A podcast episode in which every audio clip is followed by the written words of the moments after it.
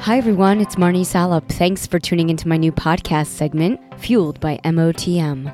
Each week, either myself or one of my 60 plus Marnie on the Move podcast guests will be offering tips and advice, as well as answering listener questions on topics similar to the ones we cover on Marnie on the Move, including career, beauty, fitness, fashion, triathlon, running, wellness, and more. I will be answering many of the questions, sharing secrets on how I get things done, and consulting my portfolio of guests for expert advice. Fueled by MOTM will offer easy to follow, quick insight in under 20 minutes for my listeners that are on the move and want fast solutions or simply want to discover something new. I hope you enjoy. Happy Easter, Passover, Q2, and the beginning of triathlon race season in the Northeast. I'm really excited about my new podcast segment fueled by MOTM. So thanks for listening. I have a fun lineup of topics, tips and advice, and answers to listener questions. So keep sending them over via direct message or email marnieonthemove1 at gmail.com. If you like what you hear, let me know. Leave a five star review on Apple, share what you like, let me know what you want to hear more of, tell your friends, send them a link to the podcast, post it on your Instagram stories, share the love. Now, on to today's question. How do I fit triathlon training into my busy schedule? This is a question people have been asking me for years, and lots of listeners have been asking as well.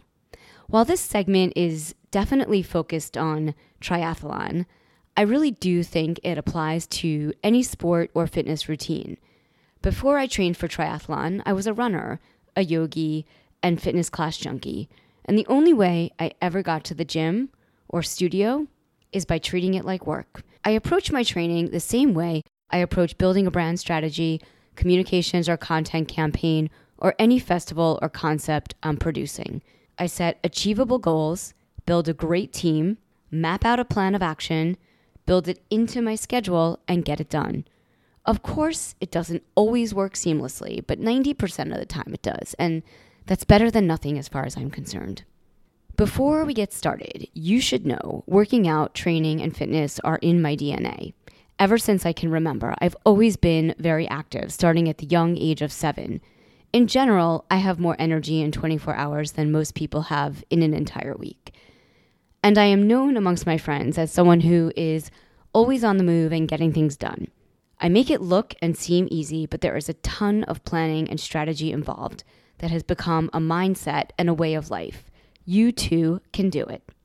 Before I started triathlon, I had never swam more than 100 yards. In fact, I really didn't enjoy swimming or formally have any swim training.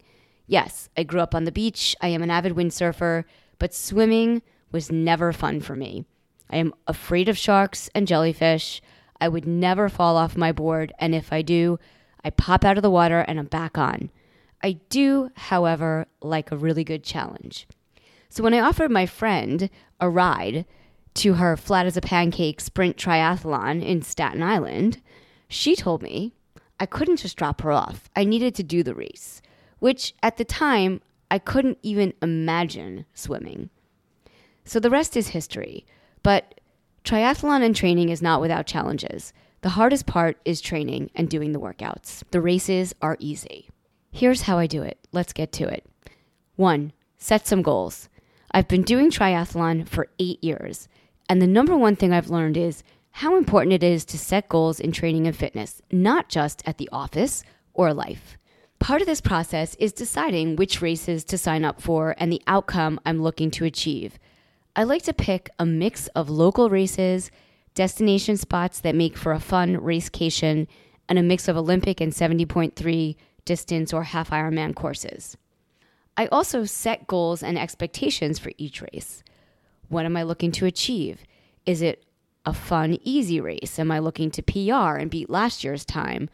Do I want to win in my age group? All of these things come into play. Whether you are a triathlete, runner, or an avid fitness class goer, having goals is very helpful to get your training and workouts in. Two, map out a strategy or plan to achieve these goals. Once you set your goals, you need a strategy and a plan of action, literally. I usually hire a coach and do virtual training where my coach uploads my workouts to a program I love called Training Peaks. I've also downloaded plans from a variety of coaches on Training Peaks for running and triathlon and have worked with training clubs and groups locally over the years. I know I keep mentioning Training Peaks. If you're already a triathlete, you know it well. If you are new to the sport or a runner, it's an incredible tool to plan your workouts and training, communicate with coaches, and even download training programs. I definitely find I'm more successful at achieving my goals with a coach. I personally love the accountability and feedback, and it helps me keep my head in the game. I've been downloading plans lately, and I find I'm not as motivated or excited, but you have to do you. The other thing I really love to do is train with friends. This is a big part of my strategy when the opportunity allows, especially for long bike rides. If we're not the same pace, that's okay.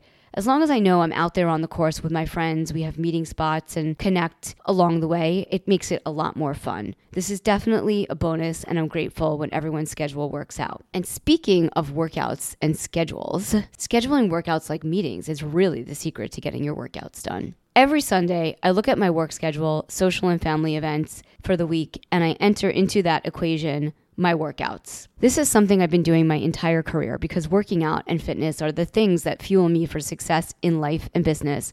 And without them, I would never be able to focus or be successful at anything else that I do. I've had lots of fitness class loving friends and athletes tell me this was a great idea and not something they were already doing.